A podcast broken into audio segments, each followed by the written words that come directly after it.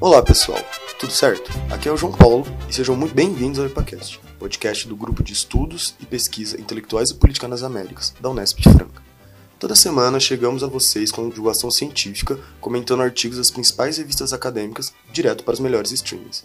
Nessa semana eu vou falar sobre os estancieiros brasileiros residentes no estado oriental do Uruguai, no século XIX, mais precisamente do momento em que ocorria a chamada Guerra Grande, uma disputa política interna no estado oriental entre duas facções, os colorados, fixados em Montevidéu, e os blancos, representados por Buenos Aires, que lutavam pelo domínio do poder político da região. Para falar disso, usarei um artigo chamado Escravidão, Cidadania, Recrutamento Militar e Liberdade, Brasileiros no, Estado Oriental do Uruguai, 1838-1864, publicado em setembro de 2019 na edição 178 da Revista de História da USP, escrito pela professora doutora Carla Menegatti.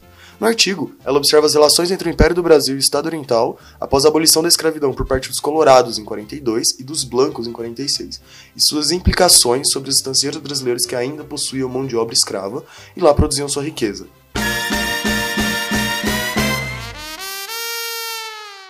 Antes de entrarmos no texto propriamente dito, eu vou falar um pouco sobre o contexto político local e como se organizavam os fatores que levaram aos acontecimentos aqui analisados passando também pelos personagens que participaram ativamente dos conflitos.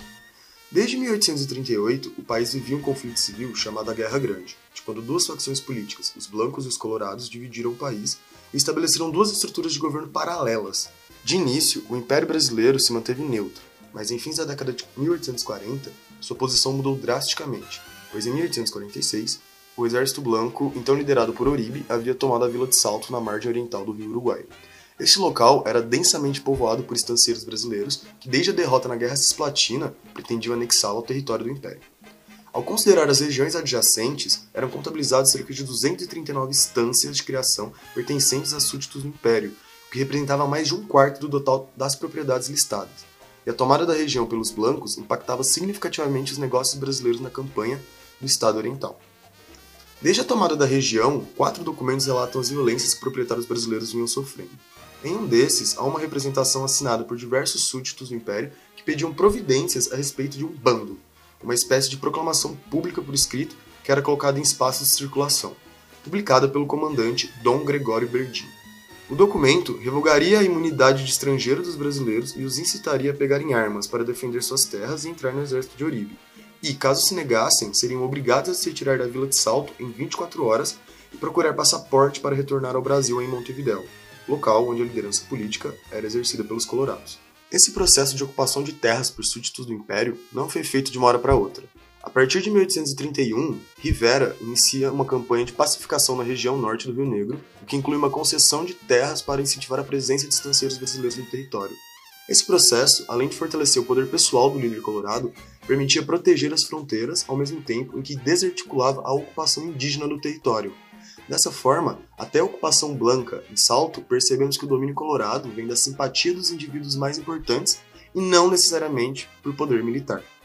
Provavelmente, ao fazer a publicação, Dom Gregório Berdim tinha como intenção forçar os estancieiros brasileiros a assumir uma cidadania oriental, defendendo a terra onde geravam suas riquezas. Aqui, precisamos ressaltar que a questão das armas está intimamente relacionada à concepção de cidadania dessas novas repúblicas, formadas a partir das antigas colônias espanholas. Citando a autora, ser cidadão estava estreitamente associado ao direito e ao dever de portar armas em defesa da pátria. E nesse caso, para os blancos, era necessário combater inimigos internos e externos ao Estado Oriental. Pelos discursos oficiais, os brasileiros exigiam como parte do reconhecimento de sua nacionalidade a condição de neutralidade na disputa entre as facções. Uma vez que estrangeiros não tinham direito da participação política, eles também não queriam ser obrigados a lutar na guerra. Entretanto, a composição de uma instância não se fazia apenas da terra, mas também do gado e principalmente da mão de obra que existia nela. É nesse ponto que o recrutamento toca em algo de interesse desses estancieiros, a ponto de eles reclamarem sua cidadania brasileira, a propriedade escrava. Nesse momento, o governo alegava que para oferecer segurança aos nacionais e estrangeiros e defender seus interesses, antes eles deveriam proteger e defender os interesses da própria nação. E para isso, a República necessitava de recursos. Foram muitas as formas de resistência por parte dos brasileiros ao recrutamento em Montevideo, principalmente após a primeira leva forçosa de recrutamento de negros e pardos livres, excetuando aqueles que fossem estrangeiros. Essa decisão fez com que crescesse uma hostilidade em relação à nacionalidade brasileira. ocorrendo diversas reclamações sobre recrutamentos ilegais e a própria contestação da autenticidade das cartas de nacionalidade brasileira. Além disso, houve aqueles que viram uma oportunidade de fugir da escravidão pelo recrutamento. A acolhida desses fugitivos por parte do exército era o que mais preocupava as autoridades brasileiras, visto que em 46, Oribe, assim como os colorados em 42, também decreta a abolição da escravidão. O contexto internacional do fim dos anos 1840 ameaçava diretamente a manutenção da instituição escravagista, muito necessária ao Brasil naquela época. Dadas as pressões pelo fim do tráfico por parte da Inglaterra a partir de 1848, o Império começou a negociar com as autoridades orientais um acordo para a extradição dos escravos fugidos, com listas de nomes e proprietários. O histórico das fugas na fronteira era preocupação das autoridades que se agravava com a independência das Províncias Unidas do Rio da Prata e sua decisão de oferecer liberdade a todo escravo que atravessasse a fronteira. Aqui, a autora do texto nos aponta que a rota de fuga tomada pelos escravos que fugiam rumo à República Oriental era no mesmo sentido do, entre aspas, corredor da ocupação de terras por parte de pecuaristas brasileiros em terras orientais. Na prática, a abolição da escravidão promovida pelos blancos visava, ao tornar esses homens livres e cidadãos orientais, aumentar as fileiras de seus exércitos, favorecendo o recrutamento em massa. Porém, servir o exército de Oribe não necessariamente significava uma melhoria de vida para essas pessoas. O cotidiano em barracas, as más condições de higiene, o atraso no pagamento, tudo isso podia ser visto como motivo para deserções que não foram poucas. Mas mesmo assim, o medo da política de recrutamento acarretando uma fuga em massa de escravos era uma preocupação real das autoridades brasileiras, pelo risco que isso podia trazer para a manutenção da escravidão no Império.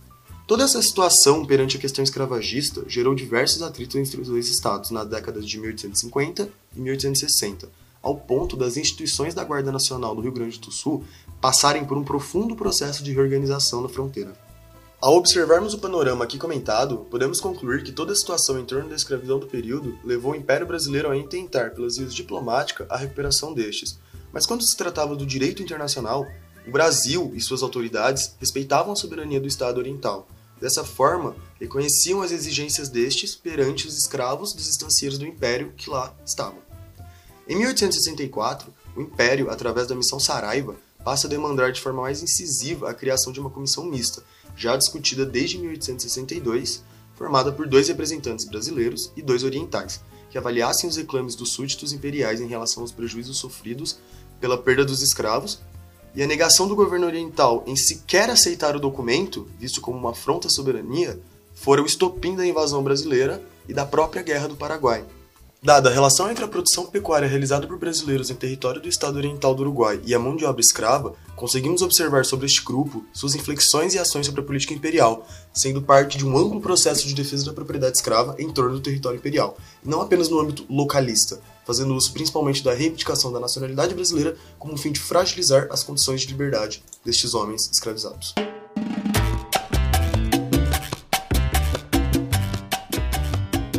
E por hoje era isso. Se vocês gostaram do conteúdo, não se esqueçam de compartilhar e comentar em nossas redes. Estamos no Twitter, Instagram e Facebook. É só procurar por IPA Unesp que vocês nos acham.